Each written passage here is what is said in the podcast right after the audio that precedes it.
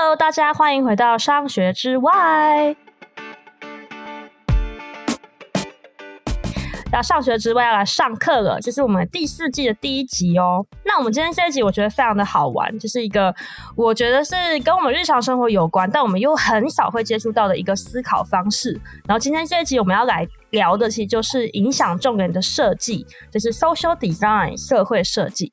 那我觉得大家应该平常听到设计啊、设计师 designer 这些字，你都会觉得好像是很懂美啊、很会美术、很会艺术的人在做的事情。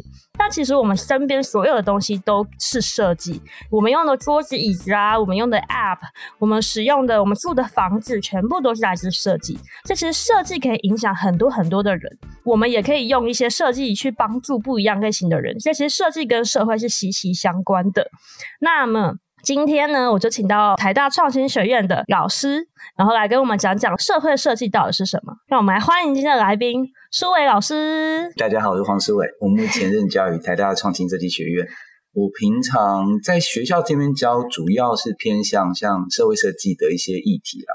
不过我自己在谈的时候，习惯的方式实际上都是从生活中的一些物件开始去谈这些事情。对老师的课程印象就是各种吃喝玩乐的课，因为我去旁听老师的课，我就拿到了两瓶啤酒。不止吃喝玩乐吧，应该是说，因为对我们来讲，我们其实想要从生活中的食衣住行娱乐去谈，但后面更多不管是设计师的问题，不管是社会结构的问题嘛。那我那天去想，我还真的都开过诶，比方说食的话，我一直都有跟开啤酒的课嘛。嗯，一的话，我在开循环城市，就谈循环经济议题的时候，也会跟同学谈。我们曾经有过一个学期的课期，谈的是那个衣物回收的事情。哦。然后住的话，呃，像我下学期的课，其实想要跟同学讨论是社宅里头的资源回收的问题。哦。然后行的话，已经连续开五年跟自行车有关的课程。嗯。单车设计，对，单车设计的课，然后玉的话一直都有跟俱乐邦合作，关于游戏跟教案之间的设计，这个东西包括了，比方说我们可能跟俱乐邦合作，也跟像高中啊、国小合作这样子。嗯，俱乐帮那个室内是实境游戏嘛？对对对对对对对，是不是很好玩？所以如果有幸进入台大，或是现在的 听众是台大的学生，快点打开创新学院，然后看一下这学期有什么课可以修。就一开始老师的课就很吸引我，就我就觉得，哎，为什么社会设计这个东西可以开的课都这么好玩？然后我觉得会有一个很大的好奇是说，以前都会觉得设计这个东西好像是一个很。专门于就像我刚刚说的，可能美术啊、艺术类型的领域的人，好像离我很遥远。很好奇嘛，想问老师一下说，说可不可以请你稍微介绍一下社会设计到底是什么？然后跟我们平常听的那些设计，可能是商业设计，有什么不一样的地方？哦，我觉得这个这其实可以分两条路来谈了。一条路其实是我为什么会选择这样去谈社会设计，然后另外一个是社会设计在做的事情，就是像刚刚听你在问说，它到底跟商业设计有什么样的差别？就我自己会从这些看起来是吃喝玩乐的角度切入，其实很大一部分原因是我不是设计背景出身的，本身读社会学，然后做的是都市社会学研究，甚至我博士论文处理的事实上是那种台北跟新加坡都市发展的比较研究啊什么，所以它其实跟设计不搭嘎，是严格说来其实很远的东西。老师原本的研究是很纯社会学，是研究社会现象，对，它就是一个，就我们会说那是个区域研究，在谈的过程中，你当然会意识到，就是说，哦，你。比方说，你要谈很多政策面的东西，但这政策面的东西要能够落实，你不可能只是用文字上面、道德上面去劝说啊，你要做这件事情。它一定会展现在日常生活中，你的，比方说环境的设计、你物件的设计这些东西，才会真正体现那个政策你想做的东西。但是你会看到一个反过来有趣的事情是说，当我们觉得设计就只是那些物件的时候。我就只是一个单纯的消费者，我决定我要用这个东西还是不用这个东西，对不对？我其实不会去思考，我不会去意识到说那个后面有更庞大的一个结构在那个地方。那社会学就刚刚好是想谈结构的这件事情。那所以其实，在教书之后，就一直在想是这两个东西，我要怎么让它能够接在一起？因为我们一直在做研究的时候，我有意识到物件这东西很重要，生活中也意识到结构这东西是存在着，但是对。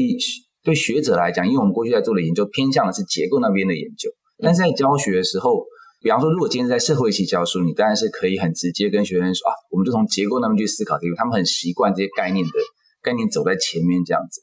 但是因为在 D 这边，我们面对事实上是来自不同科系的同学，他未必有社会学的背景，但是你要让他知道那个东西的重要性的时候，那如何让他从日常生活中的这些物件切入，开始去熟悉，然后去认识那个背后的结构，我觉得这个其实是。课程设计上，表面上看起来为什么这么多奇奇怪怪的好玩的东西？但骨子里事实上想谈的是这样子的一个事情。哎、嗯欸，老师，我可不可以稍微描述一下我听的社会学？因为我我担心就是我有很多听众，他其实也不太了解社会学。嗯、没问题。然后感觉后面的结构，我想说，是不是其实有点像是说？假设如果以一个实际例子是说，我们想要让一个政策发生，那可能这政策后面背后可能有关系的人啊，然后还有发生在哪里啊，然后可能要用什么样的方法让一些比如人的行为改变，或是人的福利受到改善的这背后的逻辑是比较是社会学你说的结构的这个内容。这个是社会学谈的结构，但你如果更简单谈社会学，我们其实上会谈说社会学事实上想谈的是一个社会学的想象力的问题。这个想象力的东西是说。你个人层次生活中一定有很多的困扰，很多的不开心的，很多的，比方说可能被霸凌啊，可能性别分工、家务劳动不平均啊之类的这样的事情。有时候我们会归咎，就是说这就是你这个人的问题，你做了什么样的选择，以至于你现在面对这样的后果。嗯嗯。但社会学想让大家知道说，这个后面上可能是有结构上的因素的。嗯。那只是当我们都把它归咎在消费、归咎在个人层次的时候，我们就忽略了结构上面上是有影响的。所以社会学想力事实上是要把这个个人的烦恼跟结构上面的这个的冲突，让你能够连在一起。嗯，想谈的是这这件事情。那在这样情况之下的时候，有时候你看很多这种商业设计出来的消费物品啊，它就未必像它所宣称的这么的好。我们举个简单的例子，好比说。洗衣机是这种就解决妈妈家务劳动的一个很重要的一个家电嘛，对不对？哦，设计的好的话，嗯、这个妈妈洗衣服就很很轻松。你会看到很多洗衣机的广告都是妈妈拿着洗衣篮，然后很快乐的去洗衣服啊什么的，对不对？嗯嗯嗯。但为什么洗衣服一定是妈妈？所以我就想问的就是，为什么洗衣服一定是妈妈？嗯，不能够是父亲做这件事情吗？他不能够是小孩做这件事情吗？为什么大家对家庭的想象就是洗衣篮在浴室外面，然后大家都分类把它丢好，然后妈妈就很开心的拿着洗衣机去洗，所以就很开心，你一点都不开心，对不对？所以有很多的社会学者在研究，他就发现，哎，这些家电设施的出现之后，它反而让女性家务劳动时间变长哦，因为更应该，因为大家更假设。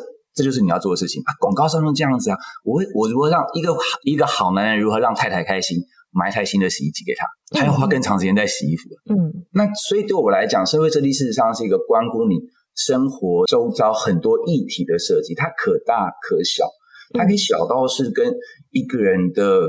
生活有关，一个人的某种欲望有关，它可能大到是整个政策的设计问题，是都市规划的问题。对，那我们想要让大家去理解的，不管是社会学也好，社会学也好，想让大家知道这两个东西不是分开的，这两个东西事实上是结合在一起的。这样子，就比方说我在看脚踏车的课的时候，我跟同学说，脚踏车可能对个人来讲，你会觉得它就只是个欲望嘛，对，我要花多少钱买脚踏车？比方说像。台大学生可能有的学生会选择六百块去买水牛被脱掉的那种二手脚踏车，对不对？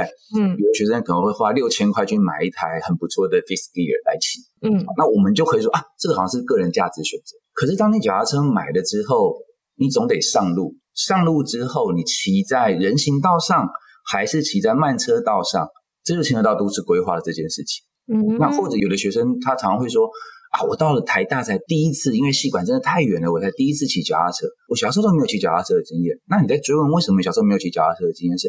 哦，我爸妈觉得在路上骑脚踏车很危险，于是我们的生命中就少了一段可以自我移动的时间，对不对？那于是他又跟这个都市里头怎么去看待儿童在都市里面行走啊、游戏啊的权益？好，所以他的权益，他也是都市规划。那当大家开始想说，哎，我一定要拥有自己脚踏车吗？我能不能够用公共自行车的时候？那这些自行车，公共自行车到底是政府出钱铺建，还是像现在用这种 BOT 的方式去经营？那经营之后的这些资料到底归属于谁？嗯，那这些东西事实上拆开来，它可能是每个不同的环节，你合起来会发现，它都回到那个脚踏车身上。嗯，脚踏车就不是单单只是一个我选择要骑六百块还是六千块的脚踏车，脚踏车本身就可以拉出这么多复杂有趣议题，从实体的都市规划到。你可以做是 virtual 的那种资料的处理，它都会在脚踏车身上。那我觉得这个其实是我想要在课里面也好，去跟同学谈的，生活是让同学知道说，这个背后每一个环节它都是设计，每一个环节它都跟社会里头的一个人的生活方式有关联。嗯，哎，我现在这样听起来，就是我觉得，如果说是原本的商业设计的话，就是好像是以单纯说，比如说我以假设洗衣机这件事情，我用平常这个洗衣机的可能使用者还有他那个情境，然后我去想怎样最好卖，怎样就是最有竞争力的这种感觉。可是如果是以社会设计的角度去看的话，其实就反而可以，我觉得很像是说我可以用设计。好像去解决或是改善或是启动一些社会问题，带来一些改变。我是 based on 一些，比如说，哎，为什么我不能设计一个让爸爸会想要洗衣服，或是小孩也可以洗、嗯、洗衣机？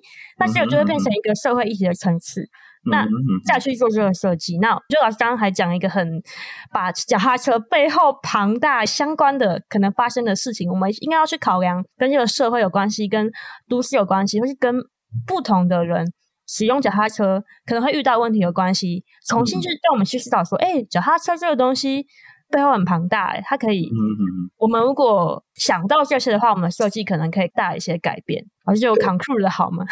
对，我觉得，我觉得事实上就是，事实上就是这样子，因为这个其实上就是那个 Popanic 在《为真实世界而设计》这本书里面所提的很重要的事情。他是一个工业设计师，然后专门教工业设计师的一个老师，然后在那本书里面，他就反省说，他说设计师。一直以来都只是在想办法把东西卖掉。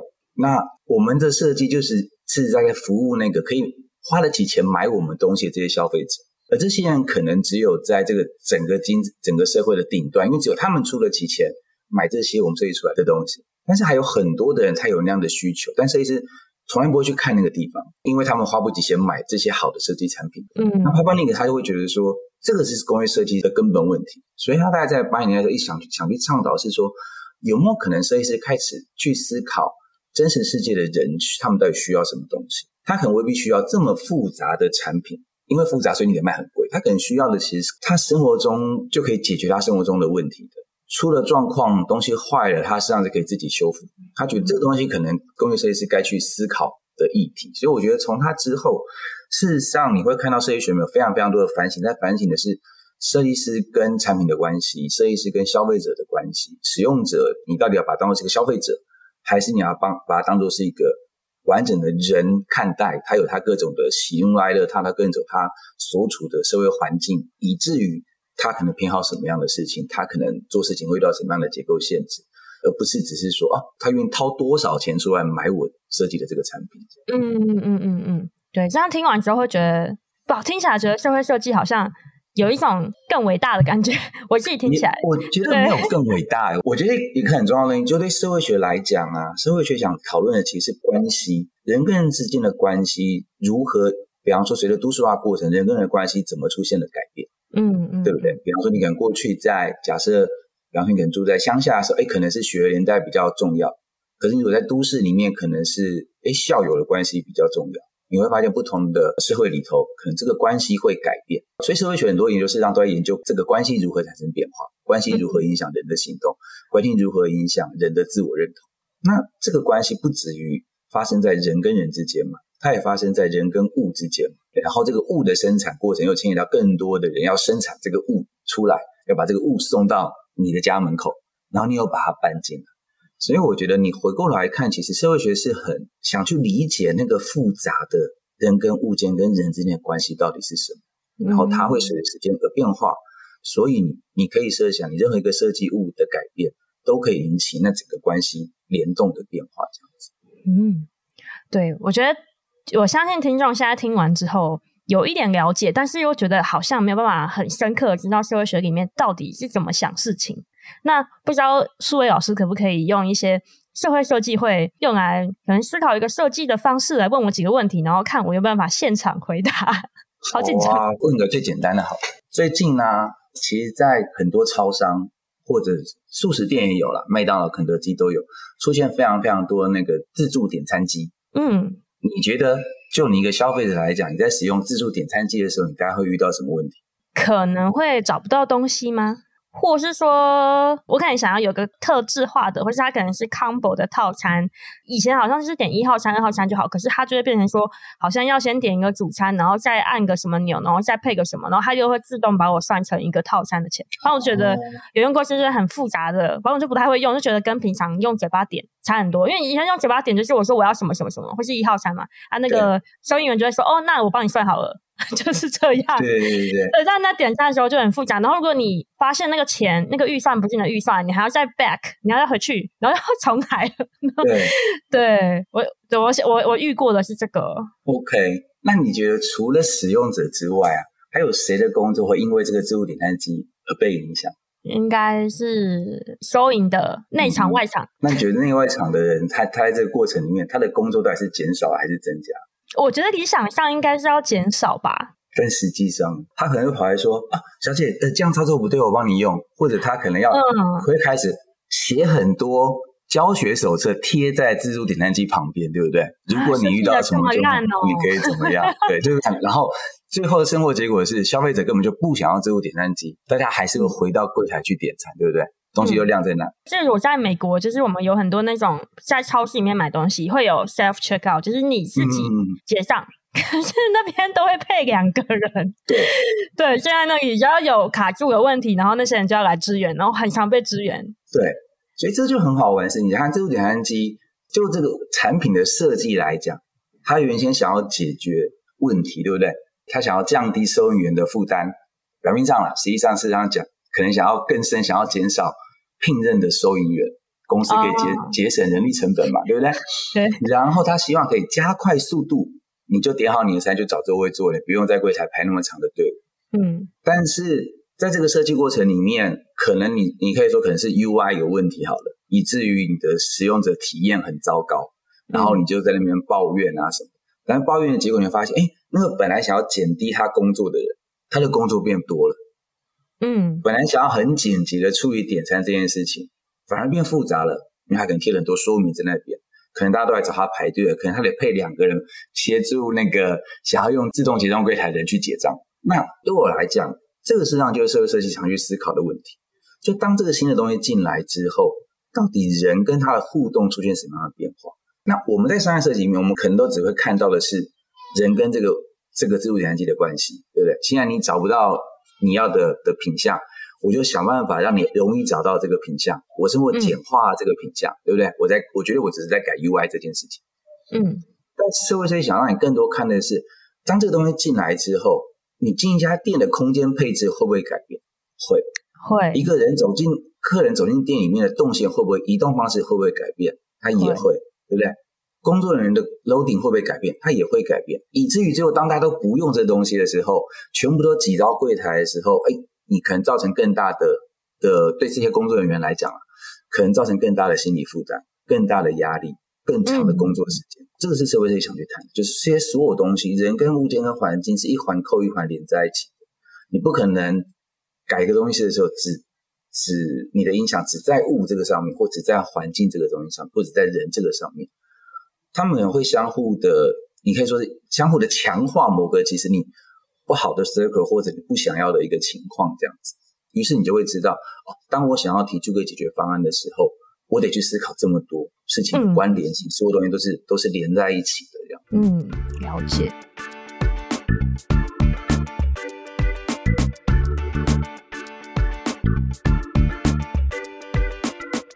有听了数位老师给我的这个考验 这个问题，对，然后我觉得就像数位老师说的，感觉社会设计是更需要去关注在这个可能这个使用者跟商品之外，可能其他还有更相关的人我们没想过，然后还有可能他你看老师这样说，可能放了那个自动的点餐机之后，它的动线会变。哎，其实我很有感觉，因为我第一次去摩斯，然后遇到点餐机的时候呢。我就找到柜台，然后柜台人就跟我说要去那里，我就我就哦，呃是这样啊，然后我就就要，然后我一一开始就是前面三次都会走错，我觉得它不够明显或是什么之类，我不觉得它是一个值得让我跟它互动的一个物件，所以就很好笑。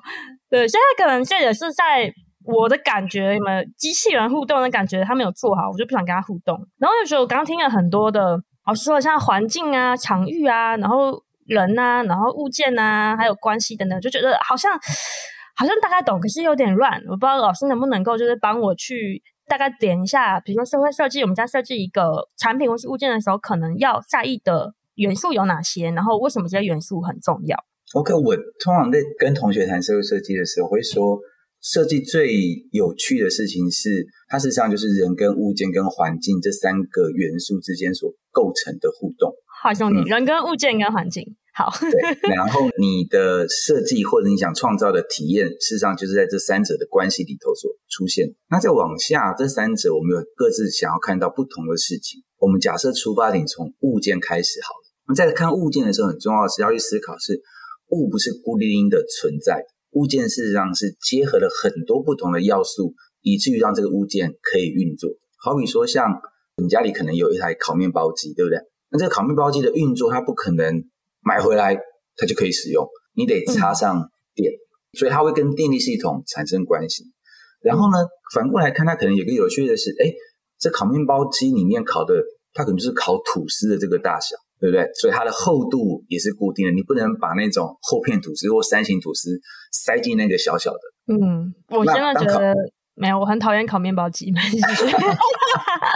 然后当烤面包机跳起来之后，你会发现，哎，那可是跳起来之后，你会发现一个有趣的事情是，哦，假如你去早餐店啊，你会发现，比方说火腿的大小是跟着吐司所设计的，对不对？连那个蛋、哦、蛋框都是跟着吐跟着它所设计的，唯一不规则的东西就只有生菜而已。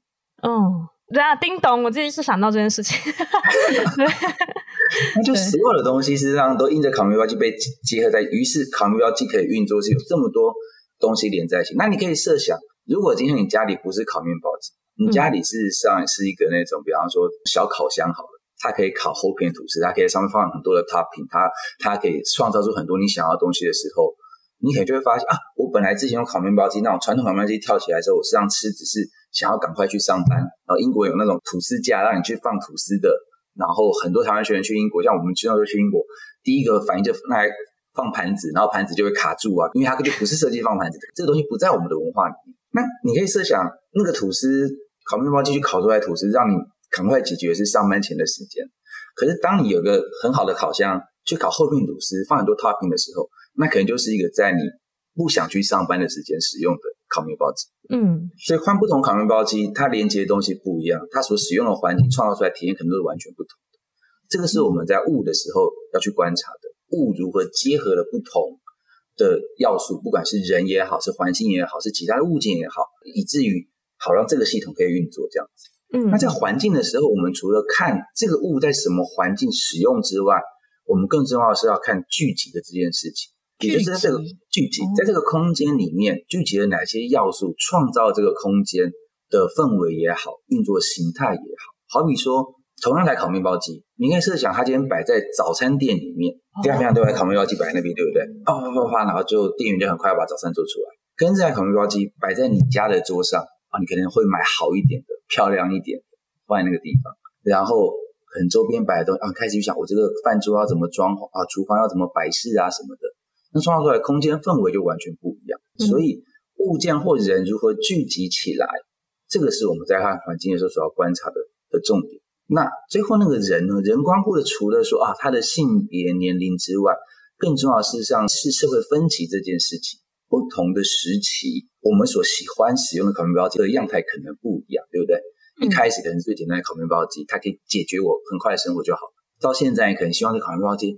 它不只可以把面包加热，它最好还可以烤出来吐司是外酥内软，啪啪啪啪啪，反映的是不同时期人们对于生活形态的改变，人们对于这个生活节奏各种不同的想象。好了，所以在人这边，我们实际上关键的是分歧。这个分歧，我们过去很习惯的分歧方式是用断代史的这种大的政治事件的分歧，但是你仔细去看日常生活的分歧，事实上有的时候是环绕着跟着物有关的分歧方式。比方说，我最喜欢问问同学一个问题是说：好，你回想一下哦，如果你家里以前有室内电话，就 in house 的室内电话的时候，你接起来第一句话会讲什么？喂，你可能对啊，那我就问说：哎，谁谁在不在？对不对？嗯。那可是如果我现在打的是手机的时候，接起来的时候都会讲什么？干嘛？我问你确定你对不对？那我就会说：啊，你现在在哪里？对不对？嗯嗯。那现在当我们用智慧型手机的时候，我们我们可能在打电话前还要先发一个简讯，对不对？哎，对对对。现在你等一下方便讲话吗？对。好，这个东西就是我们在谈，看看这是个物的演化，对不对？它一样都在讲电话，嗯、可是我们跟它的互动方式不一样，它反映了不同的社会分歧。所以在人这边，实际上看的是分歧这件事情，有点像是人的不同阶段，所以有不一样的需求吗？如果我们在看的是同样的一个时间点，它也的确会因为年纪的不同有不同的需求。但是如果你看一个物的漫长的历史的话，你就会发现，事实上是呃人跟物的互动，事实上有时候会形成不同的时期跟社会关系。好比说，像在过去，我们假设还继续用电话好了，在固网的时代，电话的位置是固定的。对不对？所以小孩子如果在家里讲电话的时候，我不知道我小时候有那种经验，在家讲电话讲一讲一半，然后跟同学聊得很开心，妈妈就会拿起分机说在睡觉，对不对？对啊。所以要展现在一个家庭里面，谁掌握什么时候可以讲电话，谁就掌握这个家庭的权利。嗯嗯嗯。可是到现在呢，没有人可以掌握这件事情，对不对？所以在这样情况下，你可以回想，在你的家庭里面，比方另一个类似的事情是。以前所有人在设计一个家里的时候，客厅的电视柜里头的电视可能是最关键的事情。嗯嗯嗯。可是现在我们可能要约着一起看电视，因为不然大多数的时候你可能平板就在看你的 Netflix，你的小朋友可能用平板在看 YouTube 之类的，我们就变多荧幕的时代。嗯嗯嗯嗯嗯。所以我觉得分歧在很重要，其实是看物如何构成了不同的社会时期，物如何形塑了不同的。哦，空间聚集的方式这样子。嗯嗯嗯嗯，在这个下头，社会设计想谈的事情是说，所有的设计师都在反省，在这个过程里面是不是出了什么状况。好比说，对 Papanik 来讲，他反省的事实上是这个物件的生产过程是不是有问题。所以对他来讲，哦，我如果今天能够让这个物的生产过程、物的设计符合他大多数人的需求的话，这个物件能够结合的其他的物或跟人，就会产生改变。那 Papanik 希望。物的生产过程是对环境友好的，是带有社会责任的。嗯，嗯，所以我们可以说它是某种它的反省，事实上反省是责任这件事情。嗯，嗯，所以你看当下大家现在谈这种循环经济的时候，谈的也是这件事情。嗯，绿色设计也好，循环设计也好，谈的都是物。那有另外的设计师比较多从这种规划背景的话，思考事实上是空间的这件事情，就是聚集的东西嘛。就说，嗯，这个空间的设计。使用者他永远就只是一个被动的使用者嘛，他能不能够参与到这个设计过程来？嗯嗯嗯。OK，所以我们实际上这些设计师可能设想，不管他是工业设计师也好，或者他是空间设计师规划者也好，他可能设想的是我如何创造一个让人们都能够参与的环境，让他们能够参与到这个设计过程来。嗯嗯嗯。所以我某种程度上，我会觉得他们比较反省是环境的这件事情。那最后有的设计师这样思考是说，哎，消费者难道都永远卡在？他所处的这个时代吗，设计师有没有办法去设想未来会是什么样子，将来会是什么样子？所以你可以看到很多的，不管是做 critical design 也好，生活现在做推测设计也好，实际上想谈的是未来的这件事情，或者反省过去的这件事情。设计可不可以不要只是解决问题？设计可不可以让人们去思考社会问题？嗯嗯。那我就觉得它更多实际上是在跟人这个地方是有关联。所以对我来讲，社会设计不是有一个类目叫做社会设计。而是设计师如何反省设计跟社会之间的关系。这个反省有时候其实，在设计师本身，他们就在做这件事情。那有的时候当然是这个社会学者要去提醒设计师说：“哦，你这样的做法其实不太好啊，哦，这样做法可能有些什么样的问题啊之类的。”嗯嗯嗯嗯嗯嗯嗯。哇，我就听的时候真的觉得，应该说设计跟社会的关系其实有很多不同的层面。像老师说的，可能跟责任有关系，可能跟空间有关系，能不能够让人的。可能跟这个产品原本可能就是使用跟购买，可是它可不可以参与设计？然后还有最后说的就是会用一些设计让大家去思考，哎，我们可能当代啊或过去有什么问题？那这些反思可能就会影响到我们未来可能可以怎么样做设计的这些类别。哎，不过我有一个很好奇的问题就是，呃，因为老师这样说，就我们可以思考人、物件跟环境的关系，可是觉得他们都很庞大，然后就觉得好像没有办法找到一个。最好的设计到底是什么？所以最好的设计师到底对，就会觉得太庞大了。这样社会设计有办法套用吗？我觉得社会设计并不是要设计师去套用一个什么样的设计方法，社会设计其实是要让设计师重新找回那个观察的能力吧，找回对问题分析的能力啊。嗯嗯，它不是一个设计流程说啊，我就做完这个，下一个我要做什么样的事情，而是你可以设想，如果今天这个设计师，你是可以去观察某个物件如何被使用的，被摆在什么样的地方，它的生产过程是什么样子，然后你可以画出那个随着你的经验跟你的观察的累积，你可以画出一个越来越复杂的人跟物件的互动的图，然后接下来在观察之上，你一定有一些疑惑，有一些问题，所以开始有一些研究会带进来，对不对？这研究带进来，它可能会让你开始思考说，哦，所以那个我看起来觉得无法理解消费者做这件事情的原因，后面实际上是有个结构的因素。嗯嗯。我举个例子来讲，我们之前有让同学去做那个公园的环境观察，然后他们就去应该是青年公园吧，然后去的时候他就发现，哎，青年公园有很多的铜像哦，然后那些什么蒋公啊、国父的铜像啊。它有些地方都磨得特别的亮，比方说这个拐杖的弯的地方啦、指头啦、手指头这都磨得特别的亮，他们觉得很奇怪。然后有的时候讲说，这个是祈愿吗？比方说这种求祝福啊什么什么的。嗯嗯嗯。那因为他们第一次去观察的时候是傍晚，那我们就说，你要不要换一个观察的时间？于是他们就换另外的时间，就早上去观察。这才发现有非常非常多去做运动的老人呢，他们是用这些铜像来按摩他们的穴道，这样子。他们就靠着，他们就他们就靠着拐杖去按摩他的穴道。哇哦！如果你你是第一次去不会，他会教你怎么去活用这些东西。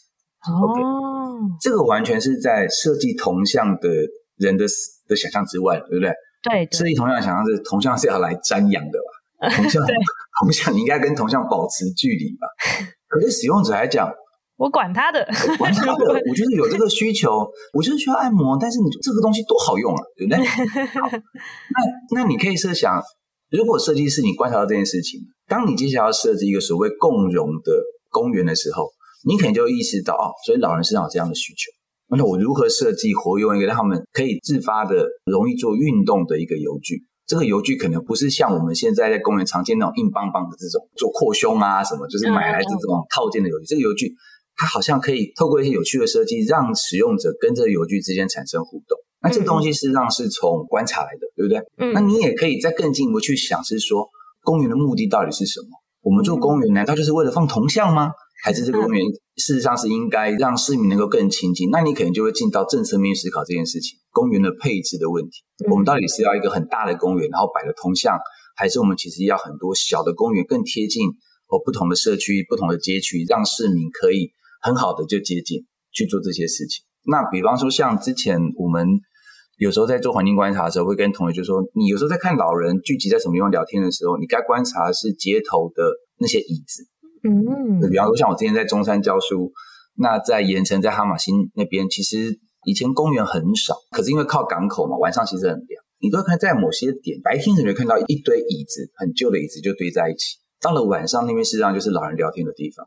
好，那如果今天你是个空间规划师，哎，有一笔预算要你去规划公园的时候，你就可以设想，对这个居对这边的居民来讲，他要的可能不是一个超大的公园，他要的可能是一个因着他的生活方式，像是现行的一样，一点一点小小的公园。嗯，那这东西事实上怎么来？从观察来，从去了解观察之后，了解使用的需求，然后更多去思考这后面的政策原因到底是什么。那于是，如果今天接下来就看你的案子，它是一个小的设计案，单纯的游具，还是它事实上是一个空间规划案？你有更多的预算跟时间去做更大的东西的时候，你到底要做一个超大的公园，还是要做这种小的，实际上更贴近人们生活的公园？那这边可能就是 OK 进到政策的环节去。对，嗯，哦，所以老师刚讲到一个蛮重要，就是一个社会设计师，他可以透过比如说观察老师刚说的，呃，人跟物件、人跟环境，然后不同时间。他们的行为和关系是什么？然后去衍生设计的决策出来，就是对对对对，对，这感觉好像也没有什么最好的设计，或是没有没有。我觉得很好玩的是说，它有的可能是一个不断持续的在设计，因为你会发现使用者可能玩出一些你没有想过的设计方式。嗯，所以有的设计师他会邀请使用者进到他的设计流程里面来，哦，更多的知道你喜不喜欢这件事情。那这当然，它就会拉长了整个设计时间。嗯，对。那这个时候就是你做的设计决策的时候。我希望我的设计是可以让使用者更贴近他们的需求的，更贴近一个人的需求的。那你无可避免，肯定就是这么长的时间。可是这样的做法可能远远好过你做了一个油具，然后没人要用，嗯，或者你做这个产品其实没有人喜欢。就是说去避免说就是只是做一个我们想象中好像最好的设计，嗯、但其实没有让使用的人参与进来。我觉得应该对设计师来讲，现在应该不会有人敢宣称这个是最好的设计吧？除了在苹果发表会上面。可我觉得大家都会觉得我要努力做到最好。我觉得大部分人还是有这样的想法吧。我觉得设计师来讲，他当然也会想要，他当然也会想要设计最好的东西，最能够满足使用者需求的东西什么的。但是我觉得所有设计师，你大家都会面临一个做设计决策的时候，在这个当下，我有很多的方案的时候，到底哪个方案是？我要的哪个方案现阶段我们可以推出的？我觉得在商业设计里头，影响我们的决策可能是成本的考量，可能是当时什么样产品在市场上卖的比较好的考量。但是当你开始去思考你的设计是会影响到每一个人的时候，你的考量点可能就会完全不同。那我觉得社会设计想提醒的是那个不同的考量点。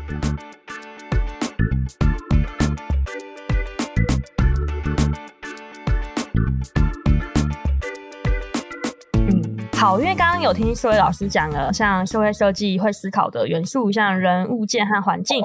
然后老师也有提到，像是社会设计的功能，大概有分哪几种？不只是责任啊，或是责任啊，然后参与啊，然后还有。还有去思考啊这件事情，对对对，然后也有讲了，就是比如说，一个社会设计师基本上应该要有观察能力，然后如果希望更符合使用者的需求的话，可以有让使用者进来一起参与，然后还要做一些社会设计面向的决策。那我现在想要拉回到老师身上，就是因为老师的课就是很酷，所以我很希望大家可以去知道说，哎，如果我们今天要教社会设计的时候，因为我们刚刚听的好像都很理论嘛，嗯，虽然有很多很生活的例子，但还蛮好奇说，像老师在课堂上教的就是大学生，比如说这应该是一个很多普通人他不需要特定科系，可能也可以参与的课。那我很好奇说，老师你会怎么把你刚刚跟我们说的那些，比如说怎么训练他们观察，然后怎么让他们去做决策等等？其实老师为什么在课堂上面呈现呢？这个东西做法就会看主题，因为基本上我的课都会环绕着各种以各个不同的物件作为一个起点嘛，然后带同学一步步去思考那个物件背后的复杂的社会关系这样子。那脚踏车刚才已经讲过了，比方说我另外一门课一直都在做的是关于台湾精酿啤酒的的研究，我自己在做这个研究，那、嗯、我也希望在课堂上面让同学去理解，就是说对对我们来讲。可能大多数的时候，我们去接触啤酒的时候，都是作为一个消费者到 Seven 打开，然后买了酒啊什么。对。但我们想让同学知道的是，你在往后推，这个酒是从工厂送来的，这工厂坐落在什么样的地方？这工厂内部的空间配置，它本身也是一个设计。嗯。那酒在工厂生产的时候，它需要各种不同的原物料，对不对？那酿酒师在写这些 recipe 的时候，他也是在做一个设计，嗯，他在往后推，当他这个原物料是从国外进口的，还是要从台湾本地生产的时候，这个后面，比方说这个麦子在哪里种的，这个水，这个凤梨是从哪里来的，这个柠檬是产地在哪里，它就会跟产地跟地方产生关联性。所以想让同学知道说，你手上的这支啤酒，当你往后推那个生产流程的时候。其实它事实上有这么多的生产者牵扯在这个过程，这个每个环节都是设计，以至于最后当我要告诉你这个故事的时候，这个课程本身就是一个设计。我其实会让同学一方面在课堂里面去了解这些物件的不同的面向，二方面我会最后有点像是打开这个课程的后台一样，让他们去知道说，哦，连这个课本身它都可以成为设计的一环的时候，那你生活中有什么东西不能够设计？哦，就是让他们意识到说，其实，其实我觉得很像是我们做的很多很多的决策、选择，或者是我们改变，其实都是一种设计嘛？对对对，可以这么说。啊，现在我蛮好奇的，就是因为听起来以精酿啤酒来说，它有一个很生产线，其实是一个很长，然后也很多元的嘛。我就很好奇，有老师会怎么样让一个大学生去理解、去看见，或是对，就我自己都没办法想象。如果单纯在那边看投影片，我应该是看不太。没有什么感觉，像我们常常一开始都会让同学去做那个超商的观察啊，就是说啊、呃，你去找一间超商，然后你观察他怎么摆酒，什么样的酒摆在什么样的位置、嗯、，OK，那你记记录一下，有哪些是国产，有哪些是进口，然后哎，哪些是啤酒，哪些是现在所谓的调酒，或者是像日本那种发泡酒，嗯嗯，然后哪些是铝罐，哪些是玻璃瓶，铝罐大家都放哪里，玻璃瓶都放哪，然后就让他们去画那个图回来。回来之后，我们就开始跟他们去谈。好，在这里面，比方说，我们可以来去谈论，好比如说国产跟进口的啤酒的比例的问题，对不对？啊，那比方说，你看台啤大概在什么样的位置，海尼根大概在什么样的地方？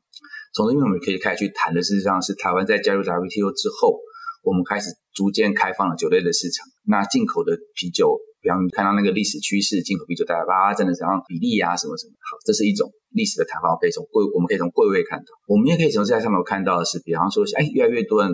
日本出现越来越多奇怪这种发泡酒这个东西，那发泡酒是啤酒吗？发泡酒为什么会出现？我们看到啊，可这个这边会它跟它实际上跟日本的税法有关。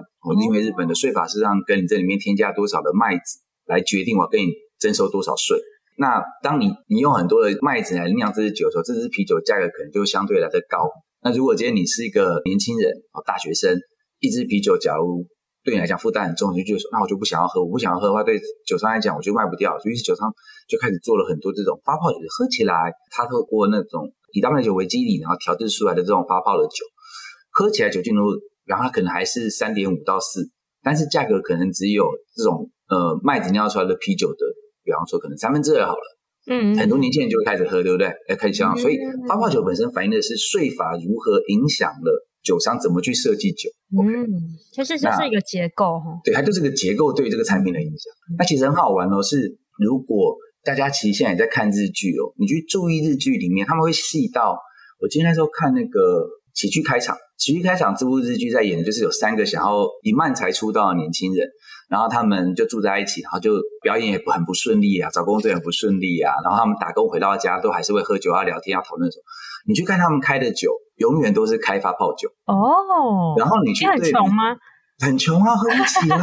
然后你如果去对比是那种公司的上班那种中介主管回到家，他来开酒都是那种大瓶的 Sapporo 的那种啤酒。嗯嗯嗯嗯嗯嗯嗯。对我来讲很好玩，就你会看到，其实，在喝不同的酒，可能就反映了不同的社会阶层。好，但是为什么可以反正是不同社会阶层？它是要跟跟这个法律制度上是相关的。那包装我们可以看到有趣的事情啊，好比说像你如果去 Seven，你可能会看到这种玻璃瓶的包装，大概全部都会摆在最下面。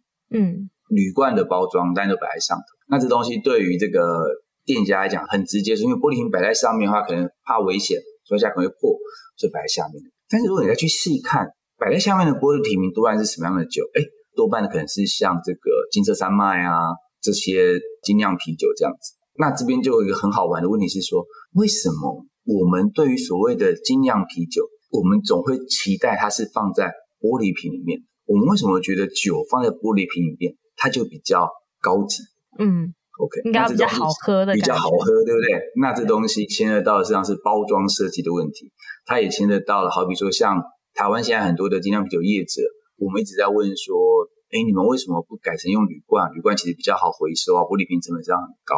那他们就说，嗯，没有办法，台湾的消费者就是觉得 精酿啤酒就是要装在玻璃瓶里面，你放在铝罐，他就我们心中他说你放在铝罐，他马上把你的价格打六折这样。哦，对，那所以这东西，这我们可以让学生从一个柜位就开始去观察这些事情。嗯，刚刚老师讲那个好像是个感觉，因为我其实自己也会有这个感觉，就是觉得你喝那个罐装，然后这样开瓶破的感觉，就是觉得今天不不一样。我今天就是想花贵一点的钱，不一样。但我看到铝罐，就觉得我好像在喝芭乐汁，还是？但是，但是，但是你要回头想哦，就是说，呃，当我们现在谈循，当我们现在在强调环保的时候，强调循环设计的时候，有越来越多的酒厂，它事实际上就在选择都是用铝罐。嗯，铝罐才是好回收的，铝罐才是在整个生活是在整个生产过程里面。它才会减少比较多的浪费的，因为可以设想，比方说，你今天买那个玻璃瓶，你上面酒标是用纸贴上去的，对不对？所以在生产过程里面是这个酒来，然后灌进去，然后嘟嘟嘟到这边开始贴酒标，贴完酒标之后，啪，你酒标那个贴纸贴完，你会有个垃圾到那个地方，然后这个酒标当你生产完之后，你丢了回收，可是回收业者不会想要直接收你这支酒，他会要求回收者把那个贴纸撕掉啊，我这样才好去做才能够粉碎处理啊什么的。那于是对回收者来讲，可能觉得说，哦，好麻烦了，这就我这样花那么多力气，又卖不到好价钱。嗯，那于是你觉得你觉得比较好喝的这些精酿啤酒，专为玻璃瓶的精酿啤酒，它可能对环境造成不好的影响。嗯，对，其实我不知道的。真的，老师，那我很好奇，在课堂中学生会有参与到设计的一个部分吗？做决策的部分吗？他们会，因为比方说，我们每一堂课其实都一样，每堂课都会给他们一个设计挑战。那比方说，啤酒的课可能会看主题不同，像我们去年的啤酒课在讨论的是后疫情时代的酒吧到底该怎么样设计。因为啤酒是一个社交的饮品嘛，你总是为了跟人家交流去，不管去酒吧喝啤酒之类的。但在疫情期间，你就没办法去酒吧。嗯，那你如何让啤酒又恢复那个社交性？那个实际上是让去年的课程让同学去做的设计挑战。那你一定会有想到很多很多的设计提案。那我们在课堂里面就会让同学，比方报告他的设计提案，然后大家给不同的 feedback，然后再让同学去讨论说，哎，我的提案要怎么去去修改？那这个时候你就会看到。他们就有去做那个决定，什么样的价值，什么样子的方向是我们这组觉得最重要、最在乎的。对，我们到底想要传递什么样的讯息？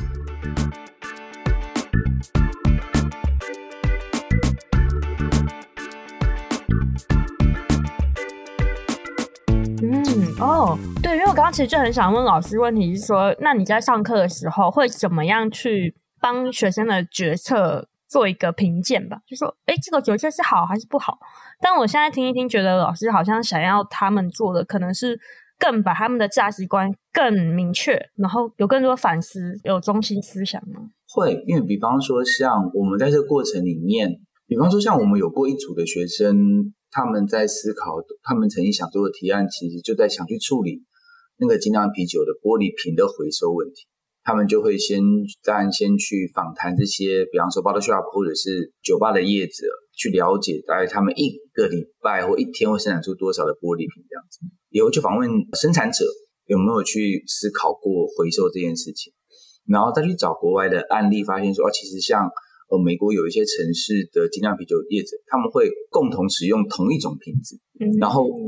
因为他们会出资去共同建立一个区域型的回收厂，那因为同样的瓶子嘛，所以大家其实我就多少销量出去，多少回多少回收，照照比例这样子，我就可以再清洗之后再使用啊什么。去看这样的东西，如果在台湾做的话，可行性会是什么？然后可行点会在哪里？可能发现说，哦，呃，以台北来讲，他们就去访问建国啤酒厂，讨论这方面的可行性会是什么？因为目前唯一会回收啤酒的的瓶子再去生产的，事实上就只有台湾烟酒公司。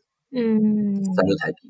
那你可以从那个，如果你买台，你如果买瓶装的台啤的话，你就可以从那个瓶子上面的纹路知道这个瓶子用了多久。你比方说，它如果清洗比较多长时间，它就有很多那种白色的沟啊什么。对，嗯。那台啤很好玩，事实上是咖啡色的瓶子的话，夏天是装经典啤酒嘛，到冬天就会装米酒，但是它都是同一个瓶子这样。那我们同学就会透过这个反而去了解说，那如果今天要让台啤的这些酒厂作为区域型的这种回收啊，它会遇到什么样的状况啊？什么？那这东西其实是刚好那一组的人很在乎这件事情，我们就会引导其实他们去思考这件事。那有的组会反省的事情是，啤酒在生产过程会有很多的麦渣，很多的废弃物，那这些麦渣可以再做什么样的使用？他们就想啊，这个麦渣我是可以做成餐具吗？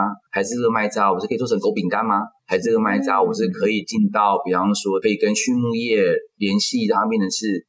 比方说饲料吗？那这个这个环节后端要怎么去做出来？这个实际上就是他们会去思考的事情。所以老师，你的工作比较像是引导者吗？比较像是引导，然后也会提供他们，就是说哦。可能像这样的想法看起来好像不可行，但我其实看过什么样的案例是这样子在做的啊，所以会提供他们一些国外的案例做参考啊什么。嗯嗯嗯，了解。好，我觉得今天舒伟老师就是真的深度讲解了社会设计，就给我们一个以社会学角度、以社会结构的一个全新的观点去看我们身边所有的事物，比我们想的还要更复杂。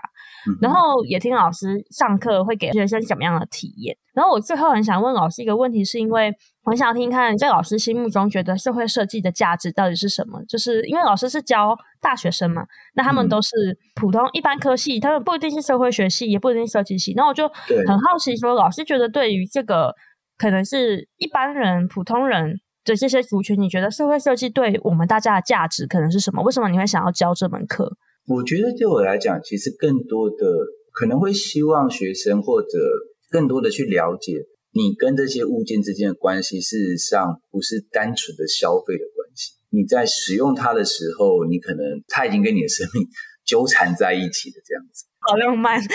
对，就是说，那你你可以选择一个用了很久的东西，你也可以选择一个用完就丢掉的东西。那这个后面有什么样的影响？这是可以思考的。然后为什么这些东西你没办法，你想用很久，但你却用不了多久？那你可能发现后面哦，跟它整个生产是有关联的这样子。那我觉得其实无非是想让同学去思考，第一个是思考你跟物件的关系实际上是很复杂。第二个想让同学去思考的事情是说，有一些表面上看起来解决问题的方案，它未必解决问题，嗯，它可能会造成更大的问题。这样，好比说像我在谈那个衣物回收的时候，那堂课的重点就是说，衣物回收箱只是一切的起点而已。那你可以想想看，比方说在二零一六年世界设计周的时候。台北市那时候改造了所有的衣物回收箱嘛，对不对？漆成灰色的，上面告诉你说，你回收一件衣服，你就减少多少水的浪费啊，什么什么。于是我们开始丢很多衣物进去。但是你真的去衣物回收厂，你会发现结构已经改变了，没有任何人想要买台湾人丢出来这些旧衣服了。以前都会卖到非洲去，现在都没有地方销了，所以这衣服就塞在衣物回收厂，最后可能就销毁了。嗯，所以那些看起来是社会设计的。衣物回收箱的改造，它实际上没有解决问题，它可能只是让我们心里觉得很安心而已。嗯，我回收了，我 我于是真正要解决，反而会是在你拉下来要丢衣服的那一刻，你可能要想是哦，这样子解决问题了吗？还是我其实应该，不管你今天是减少购买衣服也好，或者你的衣服出问题，你可以去做修补的，你就会发现下一个问题是。有可能是我的材质不适合修补，对不对？我可能买那种快时尚的衣服很薄，更不适合做这件事。有可能是我更不知道做衣物修改的店都在什么样的地方。嗯嗯嗯。OK，那所以我觉得这个东西其实是有的时候社会设计，我希望让同学去思考是那个看起来解决问题的设计，有时候可能会引发问题。那这个东西，我希望他们能够透过观察、透过分析，更多去思考这些事。因为这会回到第三个是你在做设计决策的时候，你到底怎么？做这个决定，你到底怎么推出这样子的方案？如果今天我们没有对于整个系统、对于整个结构有更多认识的话，那我们推出来的解决方案可能就是一个单次性的、自我感觉良好的设计。嗯，你没有想过它其实会有影响的。你为什么没有想过它会有影响？是因为你没有仔细观察人跟物那个复杂的网络关系。嗯，我觉得听完老师的这些介绍之后，我有更。反思吧，因为我觉得说，就算是我们普通人可能以后不会成为一个设计师，可其实其实我们都在参与这个社会。我们无论是参加活动，我们购买东西，都在跟这个社会互动。可是我现在觉得，我们少了一份观察，或是少了一份好奇，或是少了一份，诶，这里可能有问题，这个真的有解决吗？这里好像有问题的这颗心，就是我们少了这部分的一个想象力。所以透过这门课，其实可以让我们跟社会的互动有更多的可能性。也许我们不是设计师，但是我们也许在购买的时候，我们的选择，或者是我们要住哪里，我们的生活，我们怎么样跟邻居相处，甚至是我们可能投票、每次的选举，可能这些的思考都会影响到我们的决策。对，就像老师说的，其实什么都是设计。我们投票其实也可能也是一个设计。哦，票会的设计很重要。对，真的。所以我觉得今天就是让我重新思考一个很单纯的我们生活的一个小细节，我们使用的小东西，它背后都有很多的结构，其实都是影响到整个社会，影响到群体。我们都可以有机会，可能无论是做出行动，或是做出改变，或是说我们。有一点点，其实新的贡献或是创新，我们其实都是有机会可以做到的。对，很谢谢苏威老师的，我觉得这门课很神奇，大家听得懂，但我觉得很有趣。呃，就是老师给的整个逻辑概念是，我觉得是很完整的，但不过的确也是比较 advanced 一点。希望大家有兴趣的，哎，老师有没有推荐什么？如果就是因为不是台大学生学不到啊，很可惜耶。书的话，我其实很推荐大家去读实践公社的郑如林老师出的《寻常的社会设计》。呃，请看资讯栏。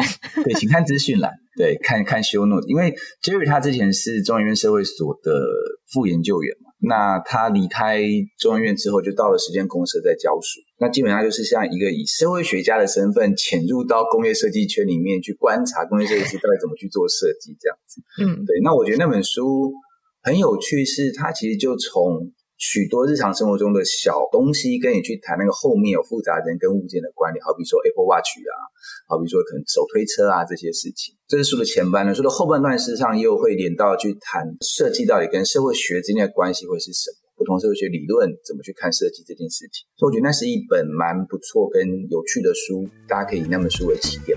好，没错。那如果大家想要知道更多的话呢？呃，可以上我的部落格嘛，你在 Google 人行道，对我的部落格上面，大家会有一些开课资讯啊，或者一些短的文章啊之类的。那如果你对我们的课感兴趣、好奇，你当然上台大创意设计学院的粉专也会看到那些相关的讯息。嗯嗯嗯嗯，好的。